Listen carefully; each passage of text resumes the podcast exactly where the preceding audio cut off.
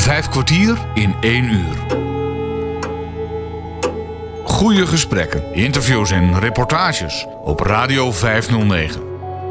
Met gastheren Bas Barendrecht en André van Kwaabegen. Dit programma staat in het teken van George Flapper, die dertien december jongstleden op vierenzeventigjarige leeftijd is overleden.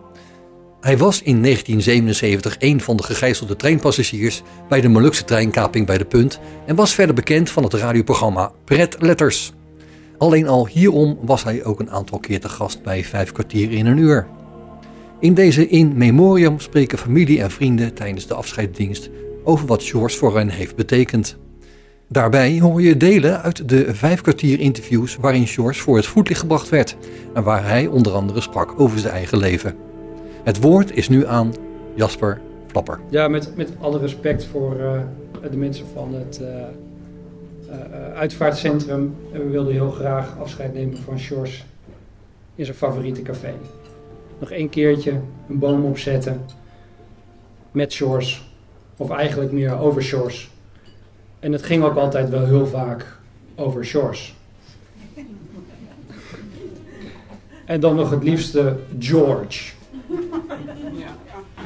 En dan begon hij helemaal te stralen als hij dat hoorde. Ik ben geboren in Slagharen. Dat is een klein dorpje in het, het noordwesthoek van Overijssel. Dat was van oorsprong een, een veendorp. Met veenarbeiders die uh, in rond achttien veertig uit, uh, uit Hannover kwamen, de buurt van Hannover. En mijn opa, die was van oorsprong een Fries uit Tjitsjerkstra deel. En, en zijn vader had een boerderij en daar is de varkenspest uh, uitgebroken. En toen is hij namelijk, mijn opa is toen getrokken naar Duitsland. Die heeft het vak van kleermaker geleerd en die is samen met de veenarbeiders naar Slagharen gekomen. Ik was een jongetje dat... Uh, een beetje een sloom jongetje. Dat, uh, je kent die wel. Die uh, altijd als laatste worden gekozen bij de voetbal en zo. Een brilletje op. En, ja, ik, maar ik had wel... Ik had wel overal een mening over. Ik was ontzettend nieuwsgierig. Ik weet nog dat ik... Uh, toen was ik nog een jaar of vier. En dan was er een monteur bezig bij een lantaarnpaal. En die heb ik de, heb ik de oren van het lijf gevraagd. Zo van... Zo, waarom is dit? Wat is dat? En hoe gaat dit? En eh, nou ja, enzovoort. Dus ik was, ik was altijd vreselijk nieuwsgierig. Hoe was toen, eh, toen je daar was, de tijd? Kun je dat nog even terughalen? In, in Slagharen? Ja. Nou, Slagharen is eigenlijk een, was toen de tijd eigenlijk gewoon een doodsdorp. Ja, en toen ik jong was, toen, toen kwam net Bemmom, die begon toen met, eh, met het ponypark. Maar eh, verder, ja, iedereen vond, ja, een veendorp, wie, wie, wie, wie komt hier nou naartoe? En, en eh, ja, er gebeurde niks. Je had dus gewoon dansavonden, hè? En, eh, van jongerencontact en, en dat soort dingen. Maar eh, veel meer gebeurde daar niet. Ja, ik was nogal een eenling. Ik, we gingen in, eh, naar Koevoorde, naar, naar school. Dus we gingen elke, elke dag fietsen we dertien kilometer heen en dertien kilometer terug. En in de zomer, daar fietsten we ook nog even naar Hardenberg op en neer om te gaan zwemmen. Ja, dus uh, vijftig kilometer op een dag uh, fietsen, dat was niks. Dat is nu wel anders.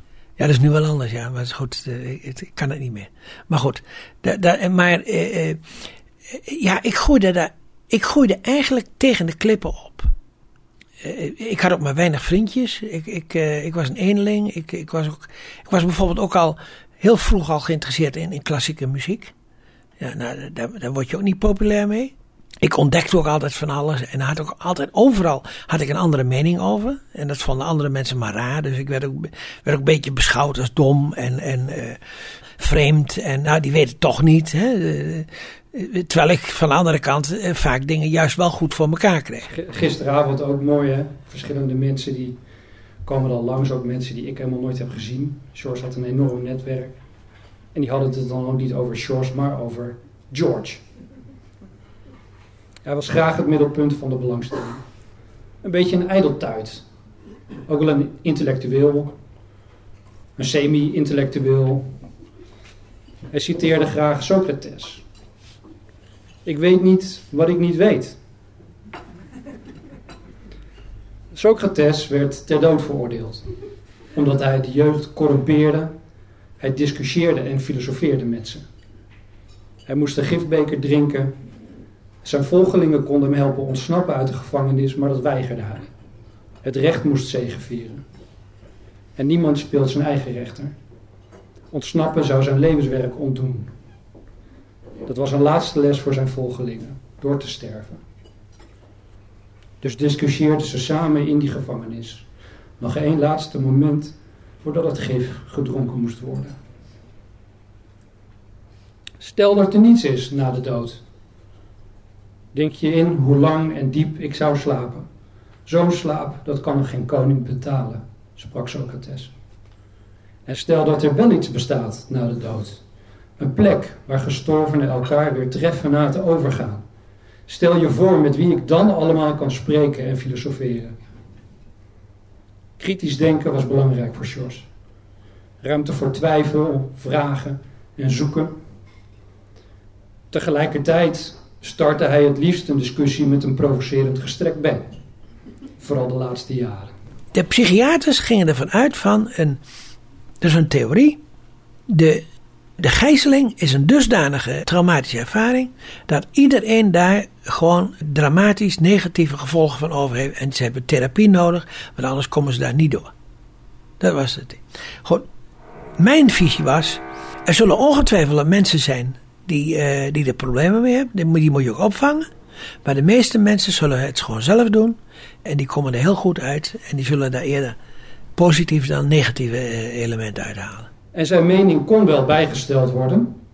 Als je hem kon overtuigen met goede argumenten. En het benodigde uithoudingsvermogen. George had een hekel aan oplossingsgerichte mensen. Die snappen het probleem niet. Je kan beter pro- probleemgericht zijn. Want als je het probleem echt snapt, dan is de oplossing niet ver weg. George had overal wel een mening over. Vooral dat ronde tafels beter zijn dan vierkante tafels. Dat Rivella zo goed is voor zwangere vrouwen. Ja, Carla heeft het hard ge- wel eens moeilijk gehad tijdens de zwangerschap. De effectiviteit van gevangenisstraffen. Opvoeden. De geestelijke gezondheidszorg in Nederland, wetenschappers in het algemeen, de richtingaanwijzing in ziekenhuizen, hebben jullie nog even? Ja. Hulpmiddelen voor blinden en slechtzienden, hoe je je huis zou moeten verbouwen en dat ik toch echt wel een boek zou moeten gaan schrijven. Uh, pa, dat ga ik nog steeds niet doen. Een gijzelaar, maar geen slachtoffer. Een strijder tegen onrecht. Een Sherpa. Terroristen zijn niet als terrorist geboren. Ze worden op een gegeven moment terrorist omdat ze wanhopig worden. Omdat ze gewoon geen andere uitweg zien. En dat kunnen gewoon hele, hele aardige mensen zijn. En dat is iets wat je door je omgeving, wordt dat moeilijk geaccepteerd. Dat ik of andere mensen dat vinden. Ja, dat je daar genuanceerd over denkt. Dat je, gewoon, dat je de, het gijzel op zich gewoon hun daden gewoon veroordeelt. Maar ze niet als mens veroordeelt. Hij gaf zijn zoons ruimte en vertrouwen. Als je er goed over na hebt gedacht, steun ik je sowieso. En dat deed hij ook. Hij testte uitvoerig of je er wel goed over na had gedacht. En dan toch uiteindelijk, oké, okay, je hebt me overtuigd. En ook de man die op zondag het vlees snijdt en na het eten op de bank in slaap valt. Een puzzelaar was hij ook. In de krant. En ook als we weer gingen kamperen. Alles moest en zou passen in die poepbruine Mitsubishi Lancer. En dan knikkerbokkers dragen op vakantie. In de duinen met de bolderkar. Zeilinstructeur, programmeur, ondernemer, klusser. Het hele huis verbouwd, zandbak gemaakt, ontbijtbar geklust, screens op het balkon. Toen hij slechter begon te zien, ook in het huis. Hij bedacht en bouwde overal een oplossing voor. Breekbeen, toen hij zijn been brak in negentien tweeëntachtig, twee dagen voor kerst. Voetbalcoach, operettezanger, zwart schaap van de familie. Maar ook feesten, samen met vrienden. Iets leren, iets drinken en natuurlijk discussiëren. Interviewer en radiomaker. En eigenzinnig was hij ook. Opa, dat mag je helemaal niet zeggen. Jawel hoor, opa's mogen alles zeggen. Waarom dan? Opa's hebben geen papa of mama die ze vertelt dat ze iets niet mogen. Tibbe denkt even na. Loopt naar George toe en verluistert in zijn oor. Opa, zullen we dan heel, veel, heel ver een keer het bos ingaan en allemaal vieze dingen zeggen? Oh ja, wat dan? Kapotte vuilniszak. Gepaste vle- vleeskroket. George was mijn vader en die van Walter. George was ook partner, vriend, schoonvader en opa. En dat gaat hij allemaal niet meer voor ons zijn.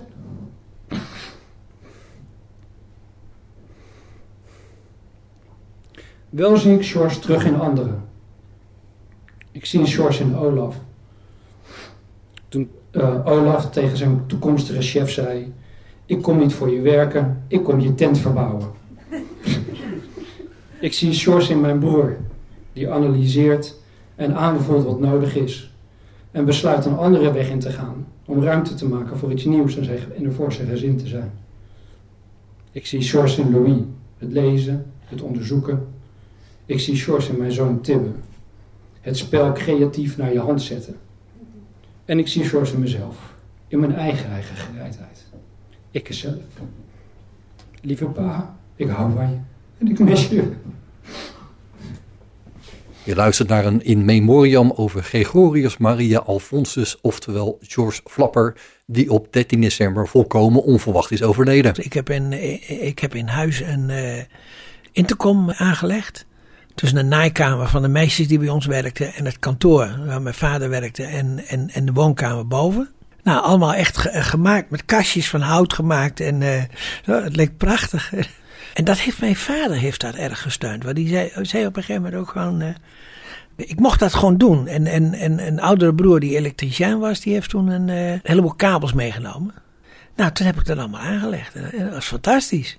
Terwijl jouw opleiding niet de techniekkant op ging.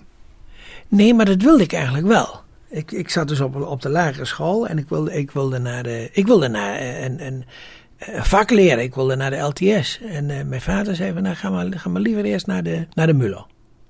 Nou, ik, ik heb dus een MULO. Die heb ik niet afgemaakt. Waarom niet? Nou, omdat ik gewoon vooral in de talen uh, slecht was. En ik was, ik was misschien wel lui. En ik was ook, uh, en ik had er gewoon geen zin aan. En ik, ik zat in de derde klas. Toen zag ik een advertentie van mechanische administratie. Van I B M en dat je daar een cursus voor kon volgen. En dat heb ik mijn vader voorgelegd. Nou, dat wil ik. En mijn vader die heeft lang onderhandeld met die, uh, met die vertegenwoordiger. En die heeft voor, voor elkaar gekregen dat hij dat in, in stukken mocht betalen, die cursus. Die was geloof ik achthonderd gulden. Nou, dat heb ik al, toen ik op school zat, heb ik dus een cursus gevolgd om het programmeren van mechanische administratieapparaten. Dat was zijn de voorlopers van de computers.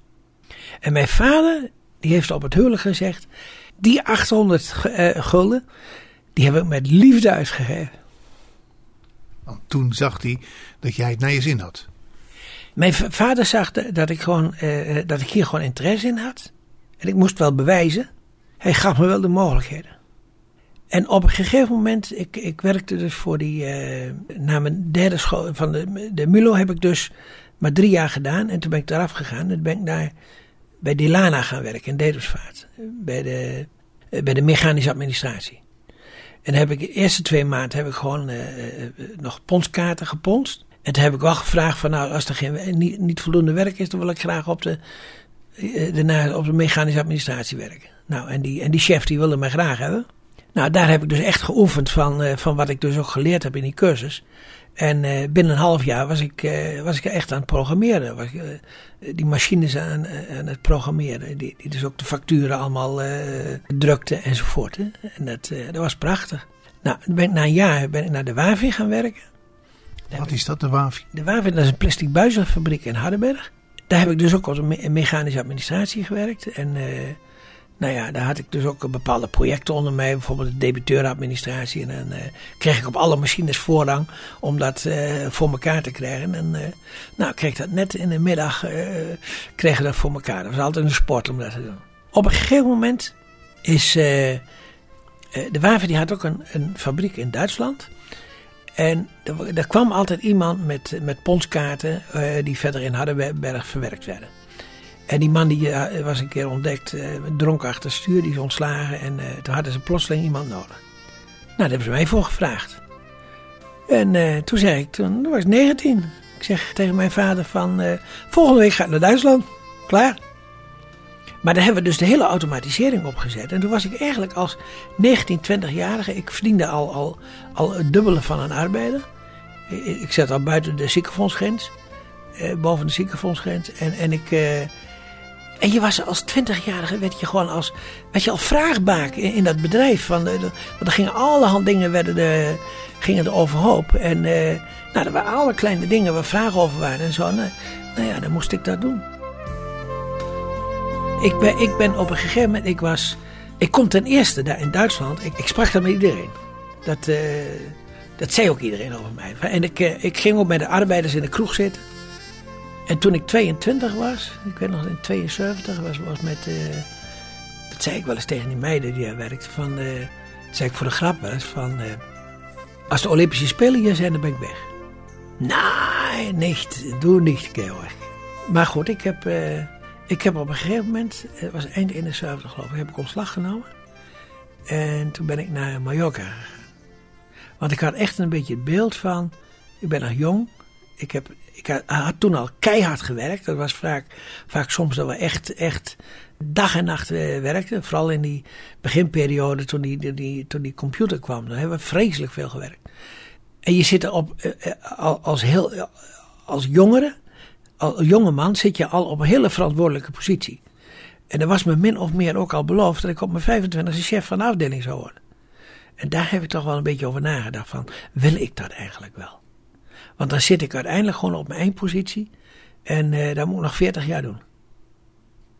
Dan wil ik dat wel. Ik wil daarover nadenken. En, en wil ik wel in Duitsland blijven? Dat was ook een vraag. Nee, ik wil eigenlijk toch wel weer naar Nederland terug. Nou, toen heb ik gewoon rigoureus gezegd, ik, ik neem ontslag. Ben, uh, ben naar Mallorca gegaan, in een hotel, drie maanden lang. Heb daar gewoon... Uh, Nou, gelezen en uh, proberen te ontwikkelen, wat Spaans geleerd wat, uh, enzovoort. Dingen gedaan die ik anders helemaal niet gedaan heb. Gewoon rust genomen en met over mezelf denken enzovoort. En dan weet ik wel van, uh, uh, je neemt dan zo'n zo'n retraite en je denkt dan dat je, de, dat je weet wat je doet, maar je weet het nog niet. Alleen het is wel, voor je leven is het denk ik van levensbelang, dat je zo'n zo'n periode in je leven neemt, dat je gewoon eens even heel iets anders doet. En, en, en, en met hele andere dingen bezig bent. Om te gaan kijken van hoe je leven eruit zal zien. Nou, ik ben daarna uh, weer teruggegaan naar Mallorca. Heb daar, heb daar zijles gegeven. En toen ik daar later terugkwam. Toen, uh, toen ging ik dus weer naar, uh, naar Nederland terug. En heb ge- gesolliciteerd. En toen kwam ik bij W-Kamp terecht. En bij W-Kamp heb ik de... Eerst de, de, de operations gedaan. Ik ben daar gaan programmeren. Met de directeur, daar had ik nog wel eens wat uh, gedachten mee. Er was echt een directeur automatisering zelfs. En die, uh, en die zei op een gegeven moment van... Uh, het is verstandig om je avonduit te nemen te doen. Nou, dat heb ik gedaan. Toen ik programmeur was, toen... toen als ik drie, drie of vier uur per dag werkte, was het veel. Ik zat meestal overal te kletsen, ik zat overal te doen, ik zat mijn kranten lezen enzovoort. Die directeur die kwam een keer langs, toen zat ik achterover eh, tegen, tegen de wand aan kranten lezen. Hij liep langs, ik kom weer terug, ga, doet de deur open. Zei, Flapper zegt, ik heb je nog nooit zien werken. Zeg maar, de cijfers die wijzen anders uit. Ja. En dat bleek ook, ik was eh, binnen anderhalf jaar, was ik van de vijftien programmeurs, zat ik bij de vier beste. En ik, heb ook, ik, heb, ik kreeg ook opdrachten die gewoon, waar niemand wist wat hij ermee aan moest. Dat, ik, ik weet nog welke opdracht. Dat was een opdracht om een, een vergelijking te maken tussen productgroepen. Van als jij namelijk een, eh, bijvoorbeeld een babydol koopt. Ja, koopt die mevrouw dan ook haarlak? Dat soort dingen. Dus zo'n vergelijking willen ze hebben. En daar hadden ze programmatuur voor nodig. En daar heb ik, uh, en daar kreeg ik een maand de tijd voor om dat te programmeren. En toen had ik een systeem gevonden om dat te maken. En toen heb ik dat gewoon in drie dagen tijd, heb ik het hele programma geschreven en uitgetest. Dus ik had uiteindelijk gewoon misschien maar een derde van de tijd nodig. Zo, dat soort geintjes uh, uh, deed ik. Hallo allemaal. Fijn dat jullie hier zijn. Fijn dat jullie allemaal gekomen zijn om onze vader te eren en ons te steunen op dit moeilijke moment. Ik ga nu praten over mijn vader in de verleden tijd. En daar moet ik nog aan wennen. Ik heb mij af en toe afgevraagd wat ik zou zeggen als George zou overlijden. En dan kon ik niet echt veel concreets bedenken. Nu het zover is, heb ik veel te veel te vertellen over mijn vader. Wat hij voor mij betekend heeft. En wat ik van hem geleerd heb. Ik weet zeker dat George hier vanmiddag ontzettend graag bij had willen zijn. Een laatste feest in zijn geest. Hij zou glunderen van trots als hij ons hier had kunnen zien.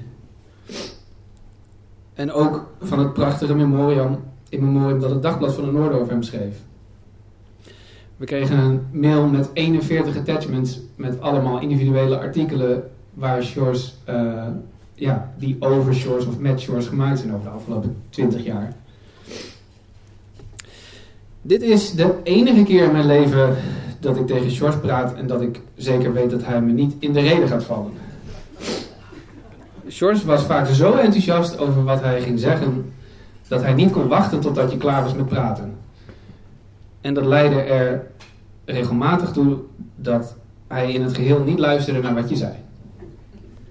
Ik zie er vandaag denk ik eigenlijk te netjes uit naar George's zin. Maar hij heeft me geleerd om een stropdas te strikken, dus die wilde ik per se om. En hij hield van corduroy, of zoals hij het zei, Manchester pakken. Want zijn vader maakte en verkocht Manchester pakken. Dus ik heb mijn zwarte Manchester jasje aangedaan. Mijn opa is toen getrokken naar Duitsland. Die heeft het vak van kleermaker geleerd. En die is samen met de veenarbeiders naar Slagharen gekomen. En heeft zich daar gevestigd als, als kleermaker. En die maakte toen Manchester pakken voor de veenarbeiders. En mijn vader heeft later die zaak overgenomen. En die heeft, uh, dat was een manufacturierszaak. George was een graag, zeer graag gezien een gast in de horeca. Café Atlantis was een tijd lang zijn tweede thuis. Een schaakcafé in Groningen. De mensen van Menno's Kokerij, waar we nu zitten, kenden George goed en waren erg aangedaan toen zij het nieuws te horen kregen. Daardoor voelt het voor ons ook zeer vertrouwd en des George om hier zijn leven met jullie te vieren. Het is me opgevallen dat vrijwel iedereen George meemaakte als een aimabel en zeer opgewekt persoon. De verhalen en steunbetuigingen die wij hebben ontvangen zijn overweldigend, eerlijk gezegd. Opvallend veel mensen die iets gehad hebben aan een bepaalde, bepa- bepaalde rake dingen die George zei, dat mensen daardoor aan het denken werden gezet, of dat mensen er in ieder geval veel respect voor hadden dat George met stevige meningen naar buiten kwam.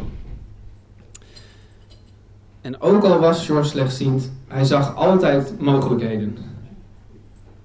George ging zeer gedreven aan de slag wanneer hij weer iets had bedacht. Hij zag een kans in het struikelen van Beatrix bij de Oosterpoort om de wegbeleiding voor slechtzienden aan de kaak te stellen. Hij heeft de Vocatex, een apparaat voor uh, slechtzienden om een boek te kunnen lezen en voor te kunnen laten lezen, om dat als eerste in Nederland aan te schaffen. En volgens mij heeft hij het ook in het, in het uh, pakket gekregen wat vergoed werd door de zorgverzekeraar. Nou ja, en zo ook met alle hulpmiddelen en oplossingen die hij verzon of, of ontdekte voor, de, voor slechtzienden. Joep Aert, je bent van alles tegengekomen in jouw tijd bij de oogvereniging. Je bent in feite bijna blanco begonnen. En uh, wat voor visie had je vroeger over slechtziendheid en blindheid? En wat is er veranderd? Ik denk niet dat ik heel erg een visie op slechtziendheid of blindheid heb. En eerlijk gezegd nu ook nog niet. Wel een visie op hoe als je nou iets aan je ogen hebt, waar heb je nou behoefte aan? Waar ben je mee geholpen? Hoe kun je zelf beslissen wat jou overkomt? Dat, dat wel. En als je slechtziend of blind bent, wat, waar, wat moet er dan in de samenleving? Hoe moet de samenleving het jou mogelijk maken? Je moet het natuurlijk altijd eerst zelf doen, maar ook hoe moet de samenleving het jou mogelijk maken om de dingen te bereiken die je wilt bereiken? Nou, dat is op zich al een hele interessante vraag. Moet de samenleving zich aanpassen of moet je zelf wennen aan je oogaandoening? En allebei is waar. En, en ik, ik kan je nu na bijna zes jaar nog steeds niet zeggen welk van de twee belangrijker is. Maar absoluut moet de samenleving zich aanpassen. En moet die er zich van bewust zijn dat als iedereen mee mag doen, moet doen, dat je daar ook rekening mee houdt. En dat gebeurt op heel veel fronten nog te weinig. Maar er zijn ook echt lichtpuntjes. Vijf kwartier in één uur. Bas Barendrecht was aanwezig bij de afscheidsdienst van de op dertien december overleden George Flapper. In deze In Memoriam hoorde je tot nu toe de herinneringen van zijn zonen Jasper en Walter. Straks hoor je zijn levenspartner Anja Willems en vrienden Wim Dussel en Tijmen van het Voort. Maar eerst gaat zoon Walter verder over de gedrevenheid van zijn vader. Op Radio vijf nul negen. Maar dat kon ook drammerig worden. Bijvoorbeeld uh, recentelijk toen mijn dochter geboren werd. Wij waren in die week volledig opgezogen door de aanloop naar de bevalling. George wilde per se weer een update. Ik had hem gebeld dat ze geboren was. En hij wilde weten hoe het was. Hij belde mij vijf keer in vierentwintig uur. Toen ik wat rust had, belde ik hem terug en toen zei ik, George, je hoeft me niet vijf keer te bellen. Ik zie wel dat je gebeld hebt en dan bel ik je terug wanneer ik kan, want ik zit hier helemaal in. En dat heeft twee kanten. Dat voelt voor mij als op dat moment wat extra druk. Op het moment dat ik op een van de moeilijkste momenten van mijn leven, of, of heftigste momenten, dat ik vader word. En aan de andere kant toont het zijn ontzettende betrokkenheid bij mij, bij Lisa en, en ons nieuwe kind. Toen beklaagde hij zich ook tegen Jasper daarover, dat, uh, dat ik dan niet uh, terugbelde. En toen heeft Jasper wat uh, wijze dingen tegen hem gezegd. En toen zag George toch het licht. Dus dat laat ook weer zien dat hij kan zich heel erg ergens aan vasthouden. Kon zich heel erg ergens aan vasthouden. Maar als je het juiste zei tegen hem, of je hield vol, of je wist het op een bepaalde manier te zeggen, dan kon hij flexibel van geest zijn. Nog steeds, ook, ook de laatste tijd nog. En zichzelf veranderen. En toen George en Anja dan op kraambezoek kwamen op eenentwintig november, was het heel gezellig. George zei nog wel een flink aantal keren dat hij zich erg zorgen had gemaakt. En dat kon ik toen ook wel op waarde schatten. Nog bedankt Jasper trouwens voor dat. Uh... Nu blijft bij mij alleen het gevoel hangen van dankbaarheid dat George en Vera elkaar in ieder geval die ene keer bij het kraambezoek hebben meegemaakt. En dat ik er video's van heb dat hij haar vasthoudt en voor haar zingt. George had het idee van ruimte laten aan de ander. Niet ruimte geven, want de ruimte was niet de jouwe om te geven. Dat heb ik altijd een ontzettend mooie gedachte gevonden.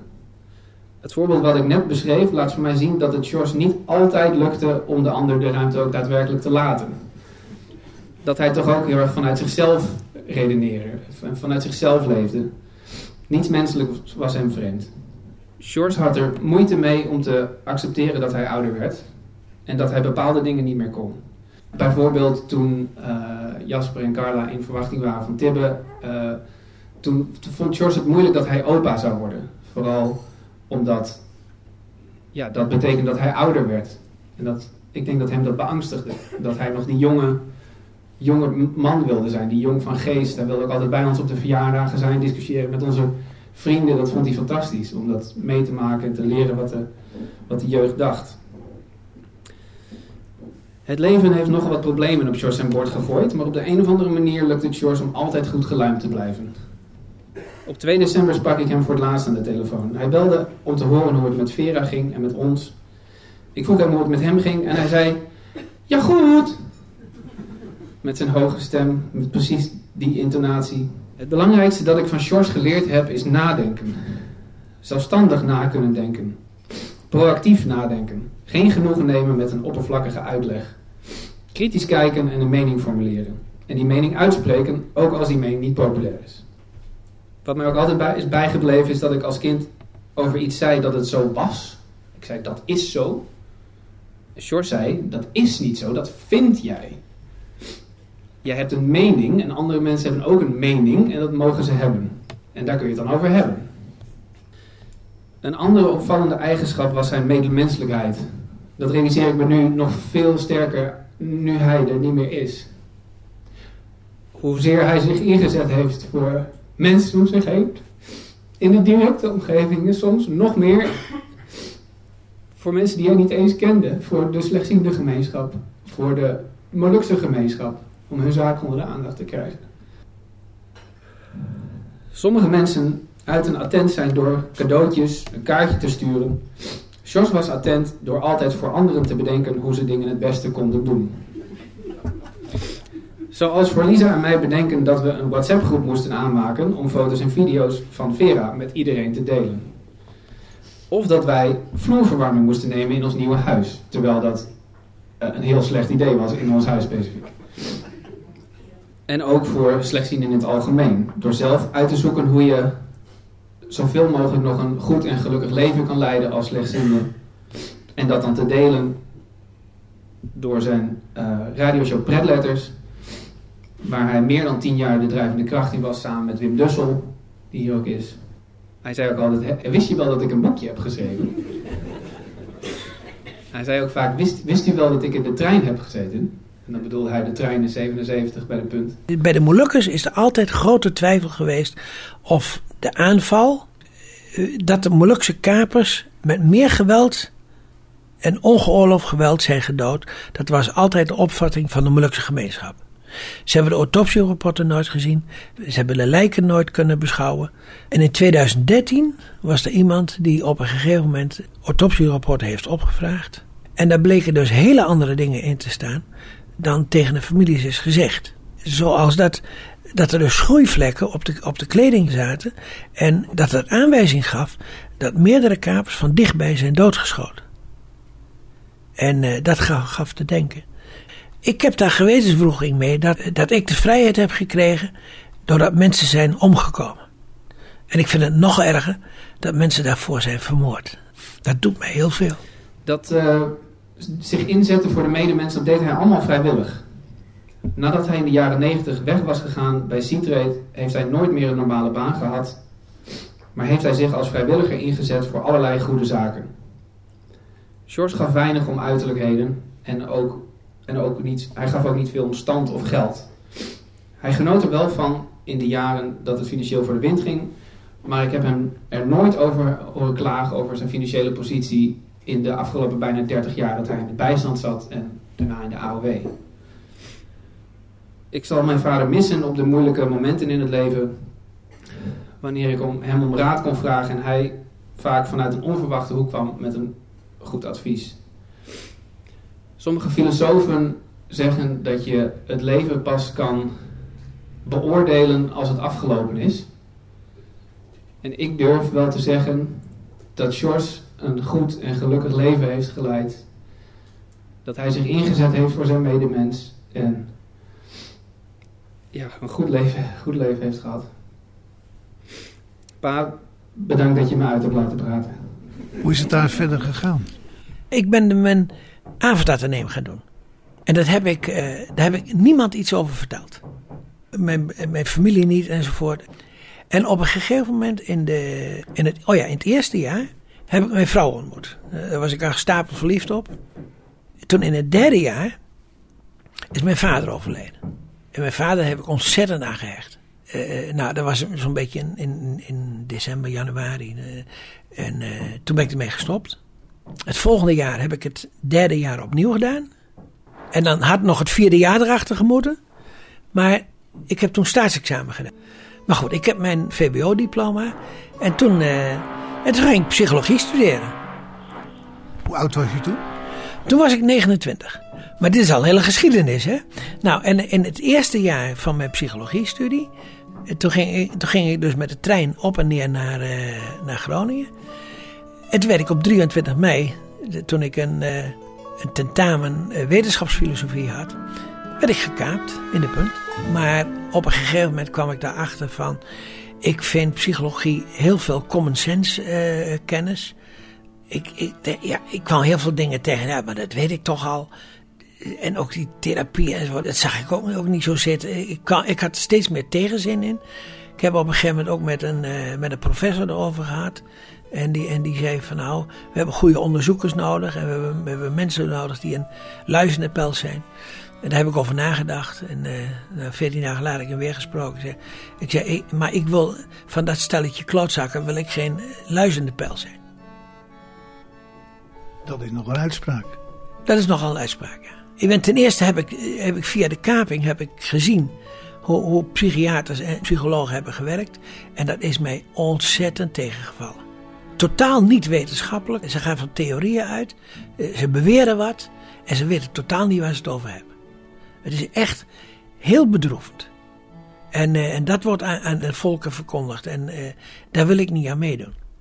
Toen ben ik via een uitzendbureau ben ik gaan werken bij een... Uh, hoe dat, automatisering doen. Hè? En uh, toen was er toevallig een bedrijf, een scheepvaartbedrijf, dat een, uh, uh, iemand nodig had voor de automatisering. Want ze hadden, uh, ze hadden een computer gekocht, maar wisten niet goed hoe ze ermee om moeten gaan. Nou, dat, dat hebben we toen opgezet daar.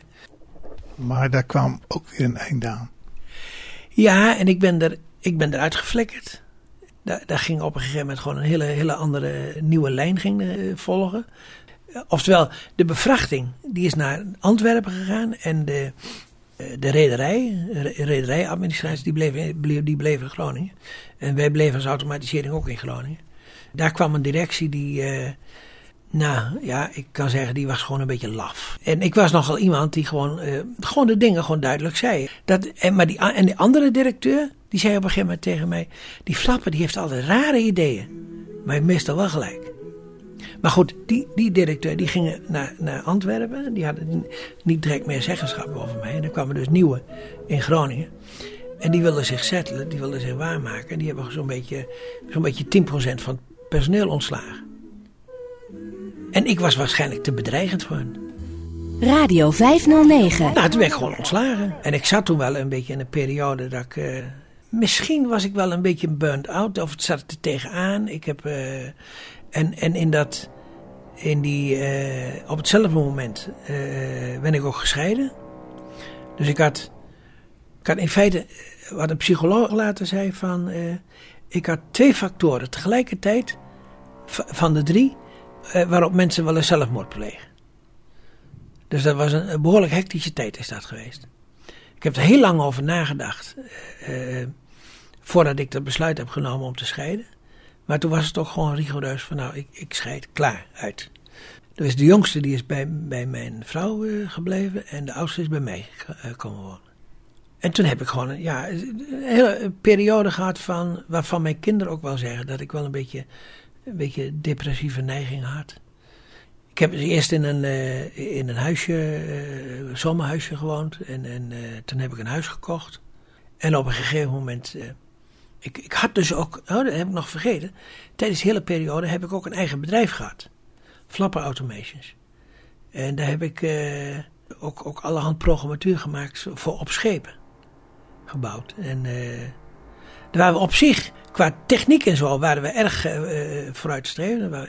Maar financieel ging het op een gegeven moment niet meer. En ik, ik moest iets van acht ton eh, investeren om eh, zo te maken dat het verkoopbaar was. En eh, nou, dat had ik gewoon niet. Dus wij, dat bedrijf is toen beëindigd. En ik had dus een huis gekocht en, en dat heeft de belasting toen ingetrokken. Die, die, hebben dat, die wilden dat hebben. En toen moest ik het wel verkopen.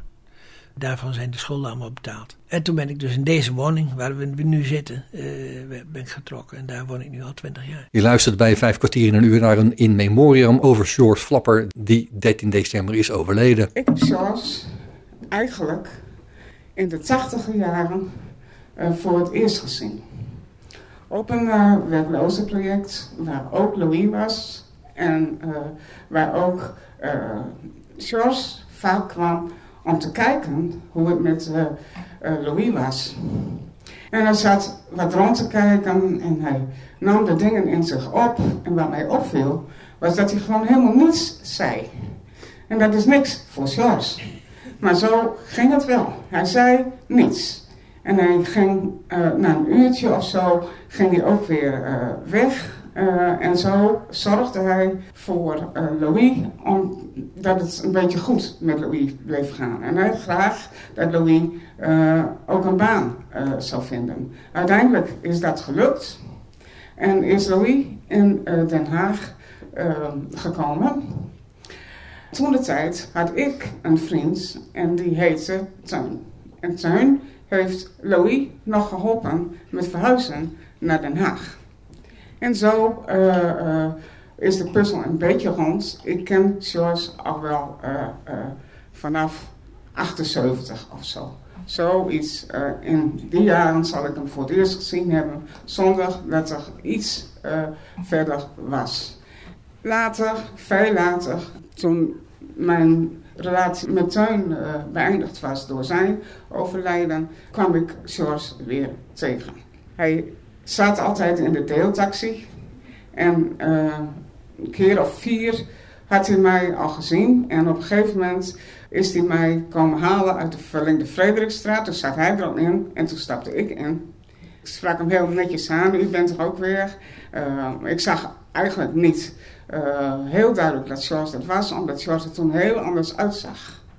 Niet uh, voor mij helemaal herkenbaar, alleen maar een heel klein beetje. En na de vierde keer zei hij, oh, goedemorgen. En toen ik kan zien op het uh, schermpje, want ik zit altijd voorin, welke mensen er in zitten. En ik kende uh, George zijn initialen. Dus op een gegeven moment heb ik gezegd, ik ken u. En toen was het even lachen in de taxi. En ik ken ook mijn broer, zei ik. En uw broer, die woont in Den Haag. En dat klopt allemaal precies. En George dacht, hier moet ik meer van weten. En dat was op zestien september tweeduizend zeventien. Toen zei hij van, zullen we even bij Bomme Berend een, uh, een kopje koffie gaan drinken? Nou, ik zei, ik vind het prima. Maar toen kwamen er vlammetjes bij. En toen vond ik dat zo, zo geweldig. Een kopje koffie met vlammetjes. Dat had ik nog nooit gehad. Ik denk, die combinatie die zou ik zelf nooit gekozen hebben. Dat was echt een fijnproef. uh, maar het was wel gezellig. En we hebben nog een glaasje wijn gedronken. En een paar dagen later belt hij op. Mag ik uh, bij je thuis komen? Ik zei, ja, dat mag. En uh, uh, van lieverlee is het zo uh, gekomen en zo gegaan. In de tijd uh, van corona waren we veel uh, samen bij George thuis. En George heeft een paar keer gezegd, wat vind ik het fijn dat we nu met z'n tweeën zijn. En dat, we niet, uh, dat ik niet alleen in huis zit. Ik vind het heel fijn dat we in zo'n moeilijke tijd uh, gewoon uh, samen zijn. Ondanks dat hij buiten de deur veel discussies had, had hij dat binnen in zijn eigen huis eigenlijk niet zo. Dus hij had met mij uh, niet zoveel discussies. Hij had met mij een band die heel anders was. Heel, ja, heel rustig en heel sereen.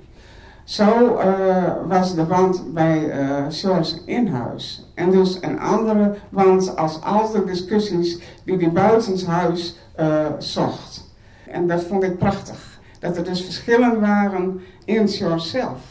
En dat uh, maakte dat het uh, thuis heel gezellig was. Maar we hadden ook niet veel oneenigheid. En als er dan oneenigheid was, dan was er binnen uh, vijf minuten was dat opgelost. Want dan was alles erover gezegd en dan was het weer klaar. Dan was het over en dan kon je met elkaar gewoon weer verder. Dus er waren geen grote uh, discussies over uh, de probleempjes die er waren. En dat maakte het heel makkelijk. Dat maakte het heel vrij en dat maakte het uh, fijn om bij elkaar te zijn. Zijn leven is nu voorbij en wij gaan door, maar wij uh, zijn hem niet kwijt. Want we kunnen hem elke dag als wij willen op, en op elk moment herinneren. En ik geloof dat dat het beste is wat je kunt doen. En toen heb ik eigenlijk afgevraagd van nou, uh, wil ik eigenlijk überhaupt nog wel weer in de automatisering? Ik wil gewoon wat anders doen. Ik wil kijken wat, de, wat er in het leven is. En uh, is weer zo'n periode die, toen ik tweeëntwintig was, nu ook. Hè? Ik heb een tijd lang vrijgezellenweekends georganiseerd op Schiermonnikoog. Ja, voor ontmoeting, hè, naar, naar het hotel met een heel programma enzovoort. En dat ging hartstikke leuk. Alleen Vrouwen kon je genoeg krijgen, alleen mannen waren heel, heel slecht te vinden. Maar ik zou willen dan om daar in feite ook mijn brood in te verdienen, maar dat is nooit gelukt. Dat is nooit gelukt. En toen kwam op een gegeven moment gewoon mijn, mijn oogziekte aanzetten. Want je hebt? Ik, ik heb diabetische retinopathie. En dat, dat schijn ik al heel erg lang te hebben. Mijn oogarts die zei van nou, dat komt wel, kan wel eens van vijfentwintig jaar geleden komen. En op een gegeven moment worden je ogen slechter. Nou, en dan, uh, dan moet je naar het ziekenhuis. En dat is natuurlijk juist de hele vraag van nou, uh, uh, wat is het? Uh, wordt het ontdekt enzovoort. En toen ben ik, uh, nou, dus wel, wel een half jaar, misschien wel een jaar lang, ben ik om de veertien dagen gelaserd in het oog. Dan gaan ze de kleine bloedvaatjes die daar groeien op de, op de retina, die, uh, die gaan ze wegbranden. Dat betekent dat ik dus beide ogen, ja, op de hele retina, zowel de macula als, als, als de rest, overal gaten heb zitten. Ja, wat, uh, wat weggebrand is. Ik hoorde trouwens laatst van mijn oogarts dat, uh, dat ze nu een andere methode zouden doen. Met, met, uh, met Avastin bijvoorbeeld. Hè, voor, uh, dus medicijnen voor uh, maculadegeneratie. Dus eigenlijk heb ik, heb ik een natte macula over, over mijn hele retina. Zo kun je het eigenlijk ongeveer zeggen. En officieel ben ik niet eens slechtziend. Want uh, als mijn visus wordt gemeten, dan, uh, dan kan ik echt turen. En na even turen kan ik het wel lezen. Maar in de praktijk is het van belang dat wat je onmiddellijk ziet. Want daar, daar handel je mee. Ja, en dat zal niet meer dan twintig procent, vijftien procent, twintig procent zijn. Maar ik kan dus echt niet meer fietsen. Want ik ben dus... Ben dus Ik ben dus twee keer uh, gevallen dat ik een stoepje niet, niet genoeg zag. En ik, zie, en ik zie soms dingen niet snel genoeg aankomen. En dat, dat is gewoon gevaarlijk. Ook, ook autorijden doe ik al uh, uh, vijftien jaar niet meer. Dus helaas.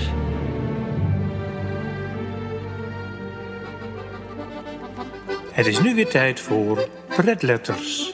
Het programma voor mensen die slechtziend zijn of mogelijk door leeftijd of ziekte steeds slechter gaan zien en lezen.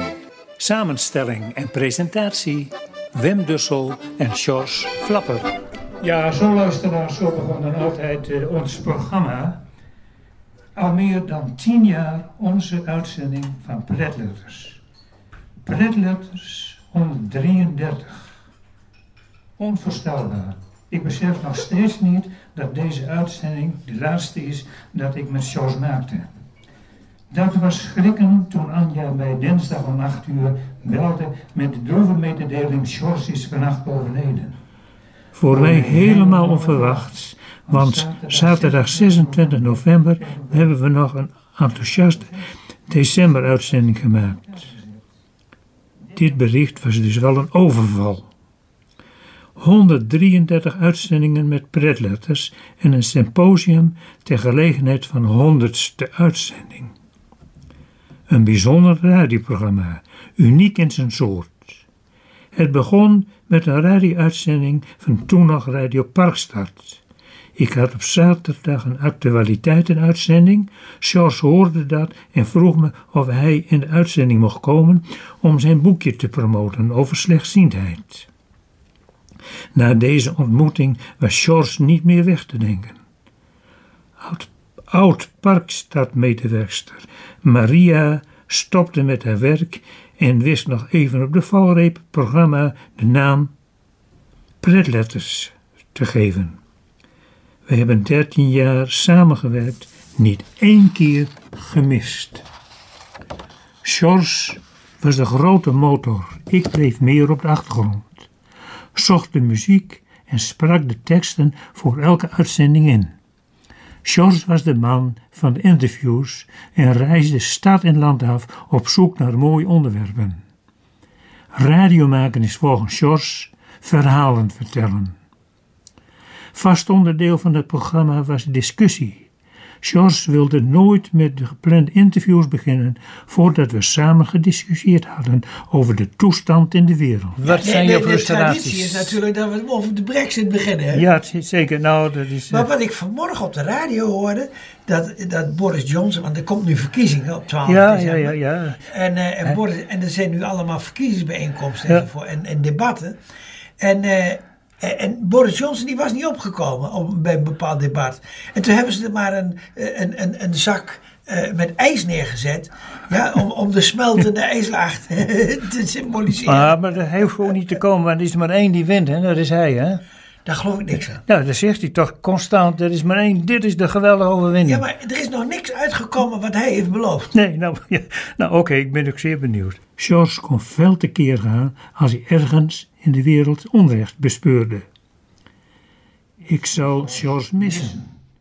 Ik kan het ik niet. Kan het niet. Alleen. Ik uh, ben uh, Tijmen van het Voort. Maar je moet mij beschouwen als een, uh, een hele goede vriend. En uh, die vriendschap van ons die had ook inhoud. George en ik hebben hetzelfde karakter. Wij waren wereldverbeteraars en we waren bereid om daarin te investeren.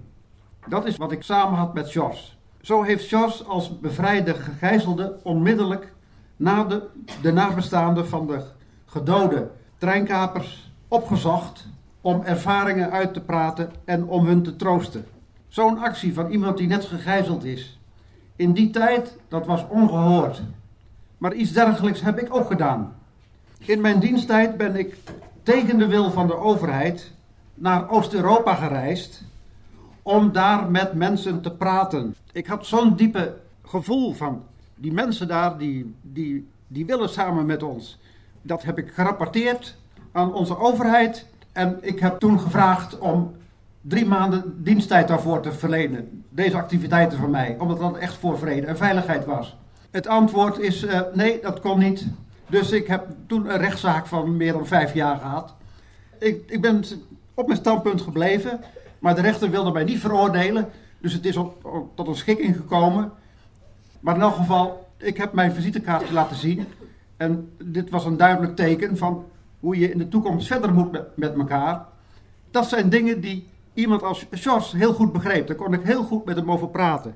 Hij zat in, die, in diezelfde uh, mindset. George en ik gingen actief in tegen de gevestigde orde. We hebben veel gediscussieerd over de monde, mondiale politiek. En we begrepen elkaar heel goed. Wij vinden, George en ik, dat we niet over de Russen moeten praten als onze vijanden. We moeten ons niet onnodig van hen vervreemden, maar in hen investeren. Op die manier wordt er niet veel gepraat tegenwoordig. Maar dat is iets wat George en ik uh, heel sterk naar voren willen brengen.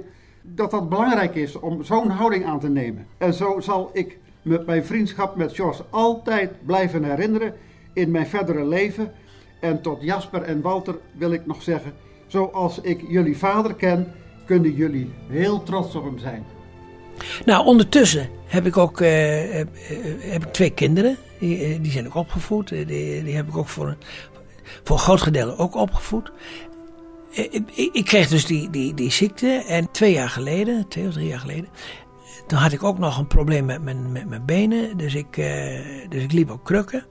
En mijn zoons die hebben altijd al een keer gezegd, wij nemen jou mee naar, naar, naar Rome. En we zijn toen met z'n drieën zijn we naar Rome, met de trein naar Rome geweest. Hebben we daar een fantastische tijd gehad. Nou, ten eerste dat we heel goed met elkaar kunnen opschieten.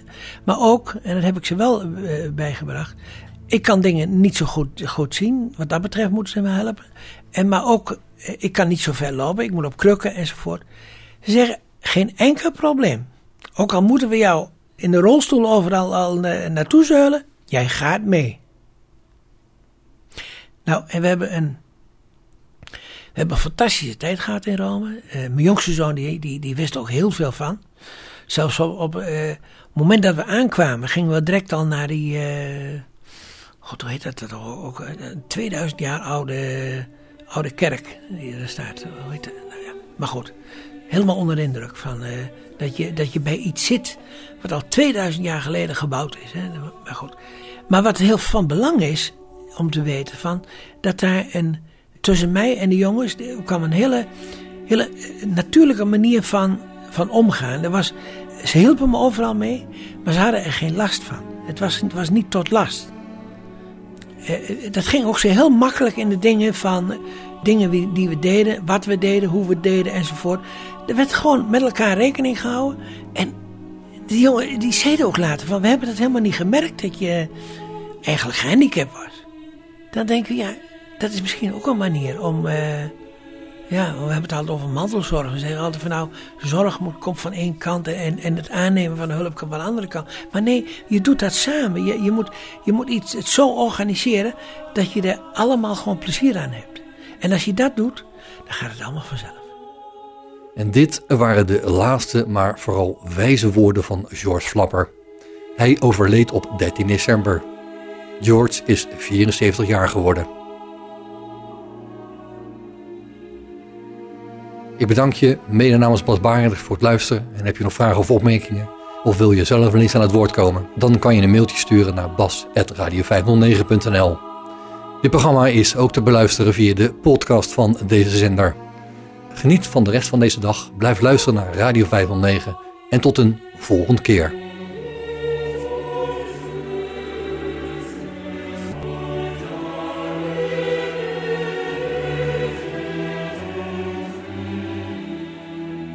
Vijf kwartier in één uur is een programma van Bas Barendrecht. Techniek André van Kwaabegen.